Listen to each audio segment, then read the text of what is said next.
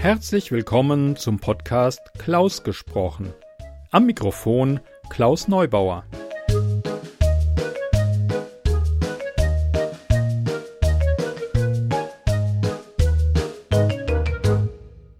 Schön, dass ihr meinen Podcast eingeschaltet habt.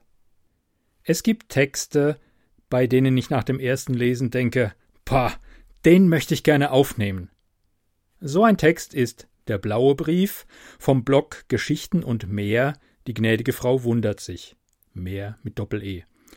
Also habe ich kurzerhand die Autorin gefragt und zu meiner großen Freude die Erlaubnis bekommen, die Geschichte hier im Podcast zu verwenden. Beim ersten lauten Lesen habe ich gemerkt, dass es gar nicht leicht ist, diesen Text passend vorzutragen. Ich bilde mir ein, dass mir Dialoge ganz gut gelingen. In diesem Text gibt es keine. Also eine Herausforderung. Ich hoffe, ich konnte dem Text gerecht werden. Vielen Dank, Bettina. Außerdem vielen Dank an Rahel vom Blog cluewriting.de, die mir bei der Auswahl der passenden Musik sehr geholfen hat. Die Links zu beiden Blogs findet ihr wie immer in den Show Notes. Aber jetzt die Kurzgeschichte.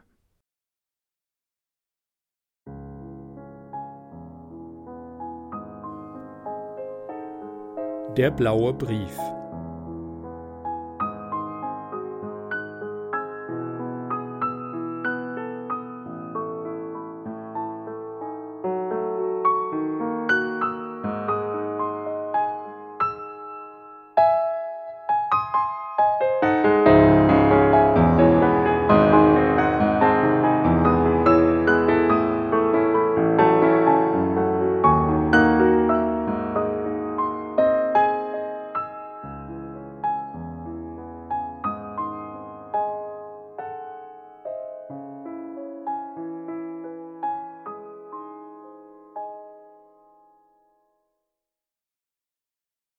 Am Abend meines 75. Geburtstags genehmige ich mir eine Tasse heiße Milch mit Honig, obwohl der Verzehr tierischer Produkte inzwischen verpönt ist. Milch, Käse und Joghurt sind rationiert, Fleisch ganz verboten. Die Pflicht zur gesunden Lebensweise und die moderne Medizin haben viele Krankheiten fast ausgerottet. Nur gegen Husten und Schnupfen scheint kein Kraut gewachsen zu sein. Die Alten, denen ja nicht mehr viel Zeit bleibt, behandelt man mit etwas mehr Nachsicht und drückt ein Auge zu, wenn sie auf dem Schwarzmarkt um ein paar zusätzliche Tassen Milch handeln. Der blaue Brief ist noch nicht gekommen. Übrigens wird der Umschlag nicht blau sein, sondern amtliches Hellgrau. Auf E-Mails verlässt man sich in dieser Angelegenheit nicht. Andere Kommunikationsmethoden haben sich als noch weniger zuverlässig erwiesen. Ich erinnere mich an die blauen Briefe, von denen mir meine Großmutter erzählt hat. Die waren auch nicht blau, sondern hellgrün. Darin stand, die Versetzung der Schülerin sei gefährdet. Diese blauen Briefe hat es schon zu meiner Schulzeit nicht mehr gegeben.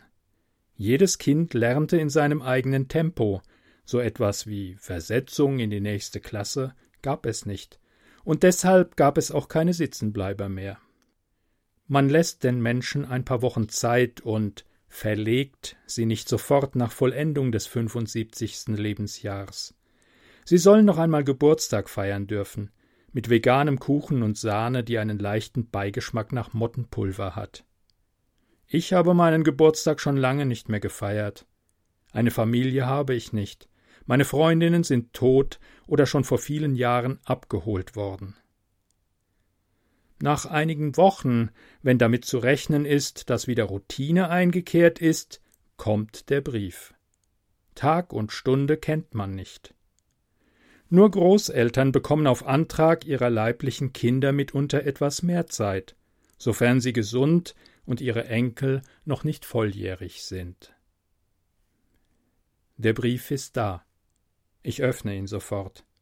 Man teilt mir mit, wann und wo ich mich zur Verlegung einzufinden und was ich mitzubringen habe.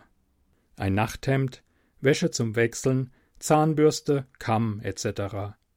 Es sei mit einigen Tagen Wartezeit zu rechnen, denn ich gehöre einem geburtenstarken Jahrgang an. Medikamente seien nur erlaubt, wenn sie zur Linderung akuter Beschwerden verschrieben wurden. Die Behandlung selbst werde vollkommen schmerzlos sein. Meine Angelegenheiten sind geordnet, wie die Angelegenheiten einer jeden Staatsbürgerin. So verlangt es das Gesetz, und die Behörden wachen darüber. Seit meiner Verrentung vor fünf Jahren habe ich jedes Jahr mindestens drei Briefe erhalten, in denen mir mitgeteilt wurde, was ich abzugeben und welche Gebühren ich für die Ordnung meiner Angelegenheiten zu bezahlen hätte. Sozialarbeiterinnen erschienen zu angekündigten Terminen und kontrollierten die Erfüllung meiner jeweiligen Verpflichtungen. Sie teilten mir mit, dass ich im Alter ja immer weniger Dinge benötige, und so besitze ich kaum noch etwas. Da ich keine Erben habe, wird das wenige Vorhandene an den Staat fallen, sobald ich verlegt wurde. Ich hoffe nur, dass Sie die verbotene Literatur, die ich in meinem wuchtigen Sessel versteckt habe, erst nach der Behandlung finden. Repressalien wegen unangemessener Lektüre so kurz noch vor dem Ende wären sehr unangenehm. Auch die Tagebuchnotizen nähe ich nun in die Sesselpolster ein. Einen Sessel gesteht man den Alten zu. Dazu ein Bett, zwei Stühle, einen Tisch, ein paar Regalbretter. Ein Notebook steht jedem Haushalt kostenlos zur Verfügung. Blumentöpfe auf der Fensterbank sind geduldet. Da, wo ich nun hingehe, werde ich nicht einmal das haben. Der Bus kommt. Der Tag der Verlegung. Wir sind etwa vierzig alte Frauen. Die Männer werden getrennt von uns transportiert. Eine Sozialarbeiterin begrüßt uns fröhlich und spricht uns Mut zu. Sie informiert uns über den Ablauf der Verlegung und der Behandlung. Mein Nachname beginnt mit einem Buchstabe am Ende des Alphabets. Ich werde also drei oder vier Tage auf meine Behandlung warten müssen. Bis dahin wird es mir an nichts fehlen, Beruhigungsmittel sind verfügbar und werden nach Rücksprache mit dem Arzt von den Pflegenden ausgegeben. Sollten Sie sich noch nicht verabschiedet haben, werden Sie Gelegenheit haben, E-Mails zu schreiben oder zu telefonieren, sagt die Sozialarbeiterin.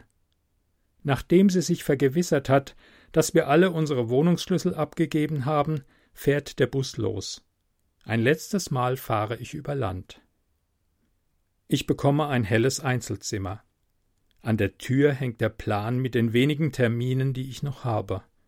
Essenszeit, Schlafenszeit, Fernsehzeit, eine ärztliche Untersuchung, ein Gespräch mit einer Sozialarbeiterin über die letzten zu regelnden Dinge.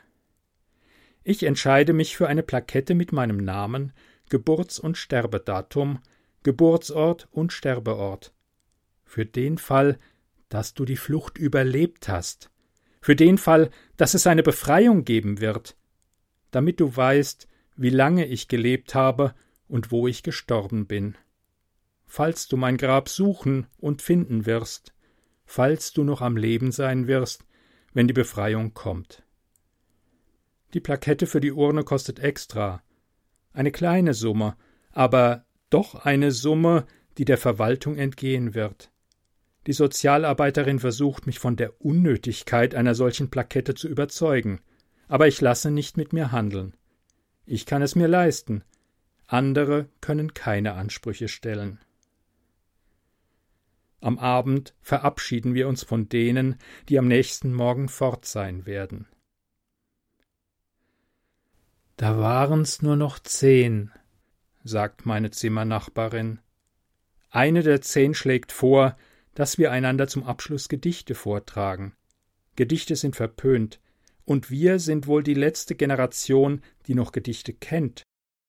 Trotzig rezitieren wir Goethe, Shakespeare, Domin und andere Verbotene. Die Sozialarbeiterinnen lassen uns gewähren. Morgen werden wir nicht mehr da sein, und die Alten bäumen sich gegen Ende immer noch einmal auf. Wir umarmen einander, dann gehen wir schlafen. Wir werden nicht mehr aufwachen.